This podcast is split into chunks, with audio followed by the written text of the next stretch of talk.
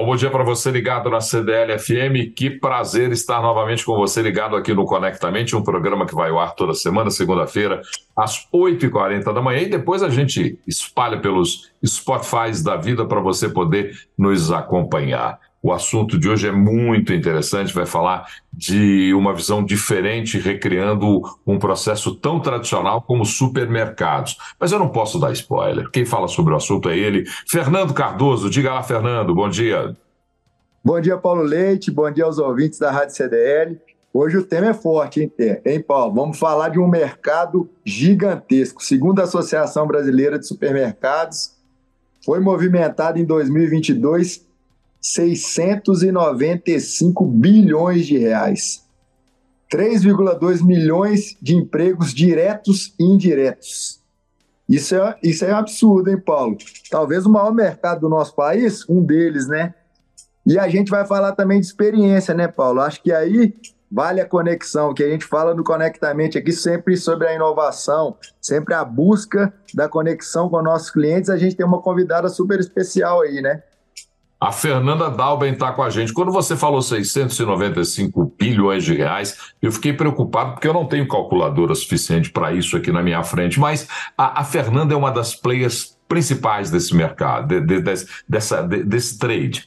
Ela, ela tem uma atuação destacada numa rede de supermercados no interior de São Paulo e que se destaca nesse panorama, nesse universo, nesse mercado de além de muita movimentação financeira, de inovação e de transformação. E a gente tem que agradecer a presença da Fernanda que está aqui. Fernanda, Bom dia, obrigado por estar conosco aqui. Olá, Paulo, bom dia, bom dia a todos que estão nos escutando.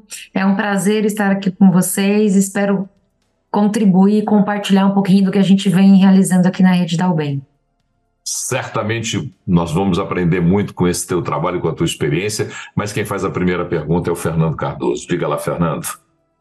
Bora lá então, Paulo. Fernanda, eu assisti uma palestra sua na CDL de Belo Horizonte e eu fiquei muito encantado com é, o impacto que vocês causam na experiência do cliente, né? O que eu acompanho no dia a dia dos supermercados, muitas vezes é uma, uma briga ali muito forte na mídia, às vezes um trabalho com produtos qualificados, outros também uma busca de, de uma imagem que, que de preço, mas o seu trabalho foi totalmente diferente. Eu queria saber de onde você tirou esse direcionamento para buscar o tempo inteiro de ter uma experiência muito especial na rede da sua família.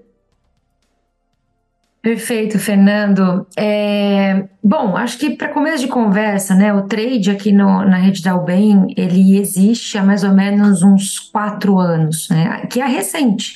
Se a gente olha de, a história do trade, principalmente na indústria, né, o varejo alimentar está engatinhando ainda. E na, eu fundei a área de marketing aqui na empresa há 14 anos e o trade é, mais recentemente, né, que a gente começou a discutir mais de trade há uns quatro anos. E eu acho que sempre com essa premissa da gente é, tentar trazer uma experiência de compra diferente para o cliente. Né? Então, uma, além do transacional, além de falar de preço, que a gente olha para isso também, né? Nós, nós vivemos disso, de comprar e vender. Mas a ideia aqui era como que a gente pode transformar essa jornada mais prazerosa. Né? Como é que a gente pode levar é, a uma experiência diferente através, por exemplo, de explorar os, seus, os cinco sentidos do cliente durante a compra, né? de, de melhorar realmente essa jornada, deixar é, mais divertida, mais é, uma forma que ele se engaje mais com a nossa marca e a marca dos nossos parceiros. Então, eu acho que vem dessa vontade aí de tentar transformar o dia a dia do nosso cliente dentro da nossa, da, das nossas lojas físicas e digitais.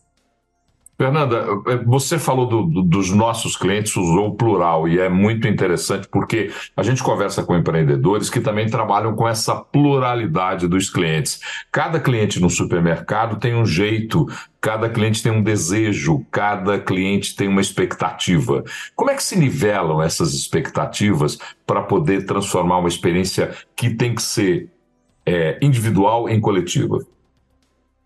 Perfeita essa pergunta, Paulo, porque nós estamos nessa era mesmo da personalização ou da hiperpersonalização, né? E os dados estão aí para ajudar a gente nisso no dia a dia.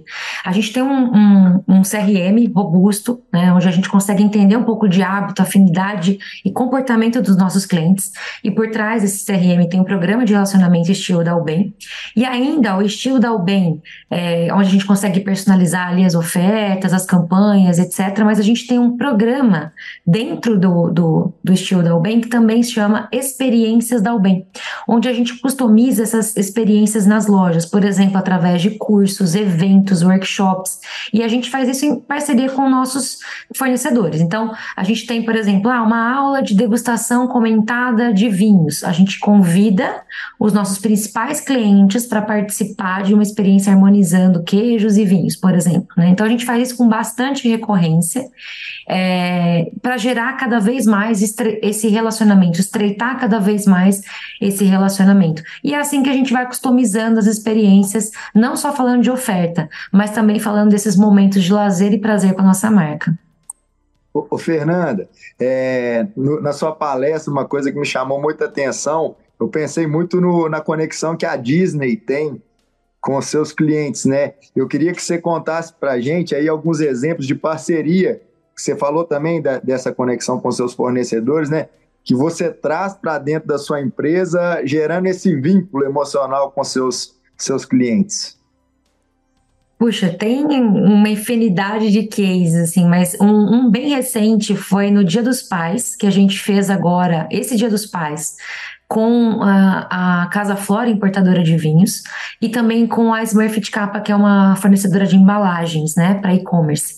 Então, os clientes que comprassem vinhos da Casa Flora, da importadora, do nosso e-commerce para o Dia dos Pais e mandassem uma foto do seu pai, a gente personalizava a caixa do vinho. Então, quando o pai recebesse essa caixa, além do vinho que ele gosta, tinha uma super foto com uma homenagem. A gente fez um a um, cliente por cliente. Isso foi é, nesse Dia dos Pais e já resgatando aqui da memória, no Dia dos Pais do ano passado a gente fez com a Tramontina, por exemplo, uma campanha de personalização de facas para churrasco, onde os clientes podiam gravar na loja o nome do pai na faca. Então não era simplesmente uma faca de churrasco, era a faca do meu pai, né? Ou para o meu pai.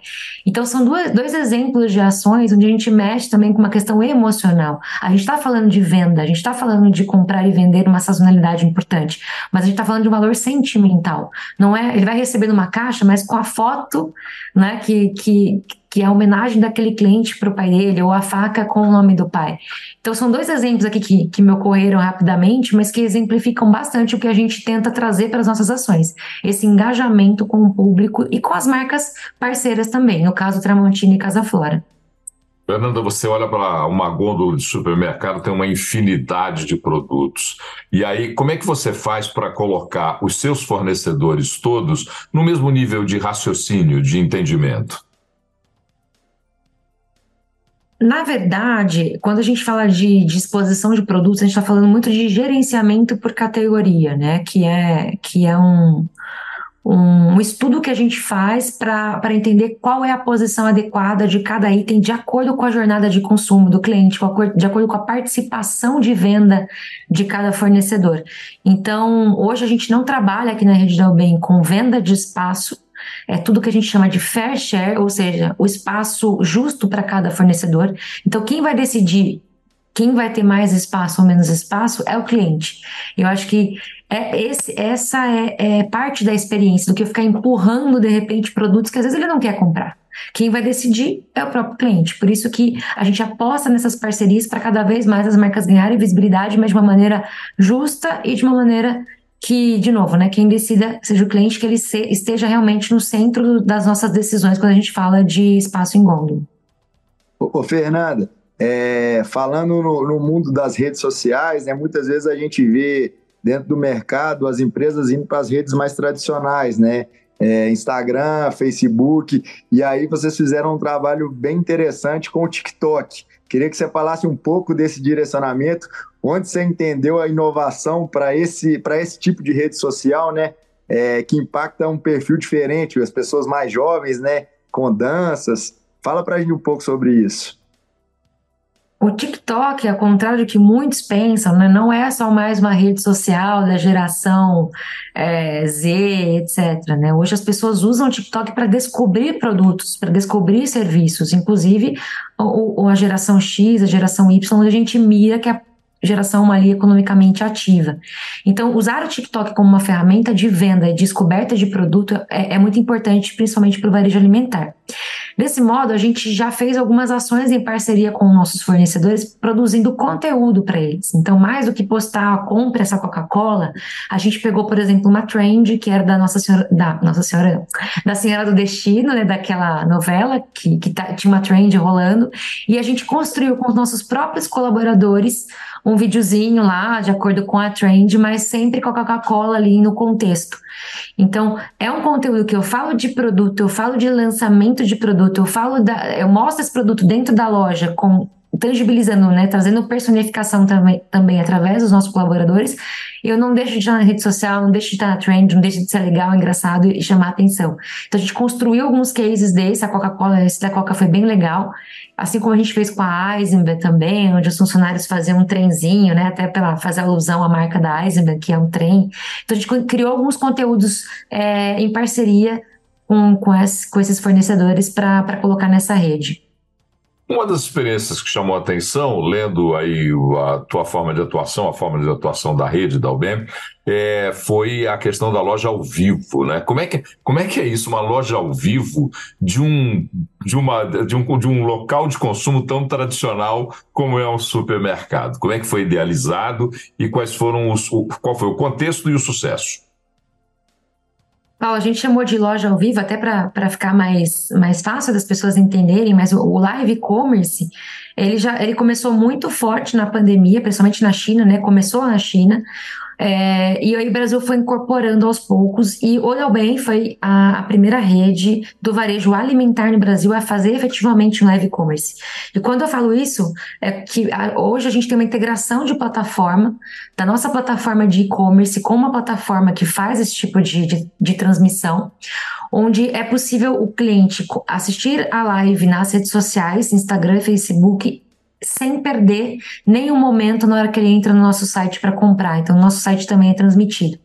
E a gente criou o Live Commerce com o intuito de levar para o digital uma experiência é, sensorial e também através de storytelling. Então, quando a gente faz uma, uma transmissão ao vivo, quando a gente faz uma loja ao vivo, a gente sempre cria uma história. É como se fosse um programa de TV, né? Então, tem blocos, o que vai acontecer em cada bloco. E aí, por exemplo, né, é, a gente fez com a Stellar Toa no Dia dos Namorados. Então, a gente contratou um casal de influenciadores que são o influenciador ele é uma peça chave nesse tipo de transmissão porque ele leva e engaja o público. A gente contratou esse casal porque era também Dia dos Namorados a gente criou quatro blocos de harmonizações de pratos que poderiam ser feitos para os dias namorados com esse A. Durante a transmissão também, os clientes tinham várias vantagens. Além de preços exclusivos, tinham frete grátis e personalização de cálices da Esteller Toa com o nome do casal, mas só para quem comprasse ao vivo. Então, esse senso de, de emergência de comprar, né, de não perder oferta, de conseguir o cálice personalizado, de escutar a dica, esse senso ele é muito importante quando a gente fala de live commerce para qualquer negócio. Mas para o varejo alimentar, a gente consegue, no digital, despertar, aguçar os cinco sentidos. Então, a, a influenciadora estava fazendo um fundi de queijo, a gente conseguia captar aquele detalhe ali, onde de repente, hum, se eu fizesse qualquer outra ação no digital não teria o mesmo efeito, né? Então é, é desafiador, mas ao mesmo tempo é emocionante é, para a gente levar uma experiência totalmente inusitada no canal online. Ô, Fernanda, a gente está falando aqui de live commerce, tem muita coisa ligada à inteligência artificial aí, vocês têm um entendimento é, muito forte na inovação e na tecnologia. Mas no dia que você palestrou, uma coisa que me chamou a atenção, que você também é, cria oportunidades de acordo com situações dentro do cotidiano. Eu, lembro que você falou de uma. Você fez uma vitrine de uma empresa onde era a entrada do estacionamento, que era um lugar que muitas vezes não era utilizado. Eu lembro que você falou também de um produto é, que ele não tinha um giro legal, e aí você aproveitou uma data e utilizou aquilo como uma fonte de personalização, e aí vendeu pra caramba. Eu queria que você falasse disso, porque eu acho que assim, muitos ouvintes aqui do, do Conectamente são micro pequenos empresários. E às vezes eles ficam pensando, não, mas isso vai ser muito difícil de eu fazer, mas tem coisas aí do dia a dia que você utiliza é, seu CRM ou suas estratégias que são de, de mais fácil acesso para gerar diferencial competitivo para o seu negócio. Fernando, primeiramente você tirou nota 10 no teste pós a palestra, viu? Você escutou? Prestei atenção. Prestou atenção direitinho. Quando é, você fala isso, né, me recordo que eu realmente comentei da importância da, do varejo encontrar as datas que são oceano azul, né? Porque o, o varejista às vezes faz um calendário ali para o ano, mapeia as datas mais importantes, mais importantes, mas são as datas comuns que todos os seus concorrentes vão trabalhar, né? Dia das Mães, Dia dos Pais, Dia da Mulher, Páscoa, Natal, enfim, né? Todo mundo vai trabalhar. Então são datas que é mais difícil chamar a atenção do consumidor, que é mais difícil a sua marca se destacar. E aí eu citei alguns cases, esse da personalização de facas, que foi uh, o, o, o, problema do estoque do Dia dos Pais, mas também teve duas que eu gostaria de destacar. Uma que foi o Dia da Mentira, é, que a gente fez uma ação com a Seara, é, com a linha incrível, que é plant-based, né? Que é uma, que na verdade a categoria plant-based, ela precisa ser desmistificada a, para o consumidor final. E a gente aproveitou o dia da mentira para fazer uma degustação às cegas com os clientes. Eles provavam na loja, né? Com uma venda, assinavam um termo tudo certinho que, que iriam consumir, enfim, alergias, etc. Essa parte burocrática provavam e tentavam descobrir o que que era. E todos falaram, ah, é peixe, ah, é frango. E na verdade era plant-based. Então foi uma... E a gente filmou, isso viralizou, enfim. Então foi uma forma da gente tentar trazer para uma data totalmente, às vezes, esquecida pelo varejo, né? Que às vezes seria máximo ali um post na rede social. A gente trouxe uma ação de trade com uma categoria que precisava ali daquela visibilidade. E uma outra oportunidade que a gente teve também, já pegando esse gancho, foi agora no, na campanha de Arraiá, o nosso time de padaria sinalizou que eles estavam com dificuldade de, ven de vender maçã do amor esse ano. Né? Que, é uma, uma, que é um produto sazonal que a gente vende ali é, só nessa época mesmo. E a gente falou: bom, então vamos tentar alguma coisa diferente. A gente pegou a parreira de ovos de Páscoa, né, que a gente usa uma vez por ano, essa parreira fica guardada. A gente montou no hortifruti, colocamos umas, uns raminhos ali de, tipo aquelas, aquelas, aquelas plantinhas artificiais, né, que, que, que a gente decorou aquilo, e a gente pendurou a massa do amor com, com um barbante e o cliente podia pegar. E a gente, no final de semana, a gente vendeu mais do que a gente vende em um mês, né? Só pelo fato da gente levar o visual merchandising, de contextualizar o produto, de inserir o produto de uma maneira diferente na categoria de hortifruti, coisa que a gente só vendia, na, por exemplo, na padaria ali exposto no balcão. Então a gente contextualizou com uma ação que a gente não gastou praticamente nada de investimento mas que foi diferente, que gerou essa conexão emocional com o cliente e a gente conseguiu vender. Então, acho que é sobre isso, Fernando, a gente identificar essas datas, essas oportunidades que às vezes estão esquecidas no calendário, ou de pensar num produto, às vezes é simples, né? Mas ao mesmo tempo usar a criatividade, não precisa investir rios de dinheiro. É a gente pensar um pouquinho de como a gente pode fazer diferente. A inovação, ela vem disso mesmo, né? Fernanda, você é uma mulher trabalhando numa empresa familiar. É, esses dois desafios, essas duas características significam desafios. Eu tenho certeza que muitas mulheres que trabalham em empresas familiares estão agora nos ouvindo e querendo entender como é, esse, como é que você encarou esse desafio e onde você está contextualizada nesse momento, nesse desafio. Perfeito. É, bom, primeiro eu faço parte do, do Instituto Mulheres do Varejo, né, onde a gente fala muito sobre isso e sobre a presença da mulher no mercado de trabalho, não necessariamente em cargos de liderança. A gente entende que a mulher, não necessariamente ela precisa ser uma mega ultra líder, né? Ela pode estar inserida e, e enfim, conviver com isso sem pressão nenhuma.